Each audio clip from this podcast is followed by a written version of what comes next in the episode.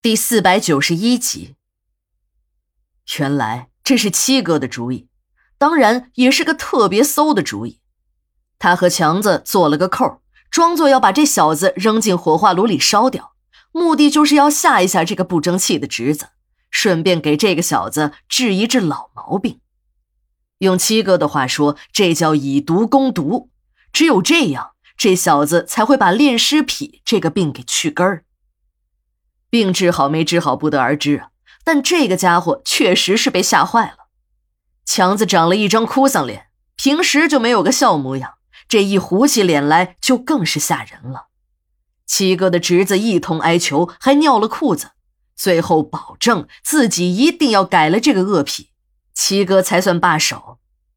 这个家伙对着大家一通千恩万谢的，还保证明天就把那具干尸给七哥送过来。扔进炉子里烧掉，便飞也似的逃出了殡仪馆。让我们奇怪的是，这个时候是半夜，殡仪馆的大门一直锁着，而拿着钥匙出去给这家伙开大门的小赵却没看到人影。七哥怕他这个侄子又耍什么花招，在躲在殡仪馆里打死人的主意，便和强子、小赵等人拿着强光手电，找遍了殡仪馆的每一个可能藏人的角落，结果。一无所获。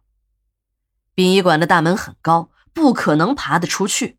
周围的铁栅栏墙上都有钢丝毛刺儿，即便是没有防护措施，也不可能翻越。最后，七哥在通往墓地方向的雪地上发现了一串鲜鲜的脚印儿。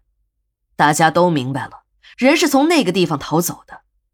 整个殡仪馆的铁栅栏墙，只有在靠近墓地的一侧才有一个缺口，但这个缺口。只有我们管理的人才知道，外人根本不会从那个乱坟岗子里进出啊！我们都吃了一惊，看来这个家伙进出殡仪馆绝对不是第一次了，这里的路他摸得很熟。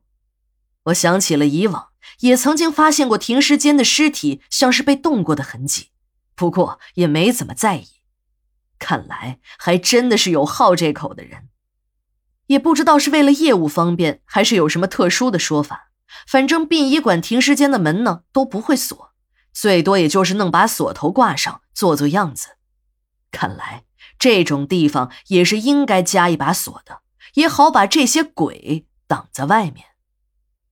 我们给那些被老七侄子动过的女尸穿衣服时，发现女尸的身上还有那个小子留下的痕迹。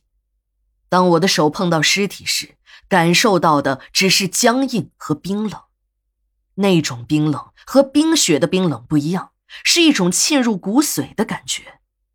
我真的弄不明白，我们正常人的手，即使是戴着胶皮手套，摸上去都会有不舒服的感觉，更别说我们还是天天围着死人转的。这些炼尸爱好者们和这些尸体肌肤相亲，还一通的连啃带咬，能有什么好的感觉？王姨是第一次见识到这种场面，确实是被吓到了，一个劲儿的说：“那真是林子大了，什么鸟都有。要是不到殡仪馆来上班，打死自己也不相信世界上还有人好这一口的。”早上起来，我刚出了解剖中心的大门，便看见几个同事正匆匆的往骨灰堂的方向跑去。骨灰堂是几排长长的平房，建筑的举架都很高。和一般的厂房有点相似。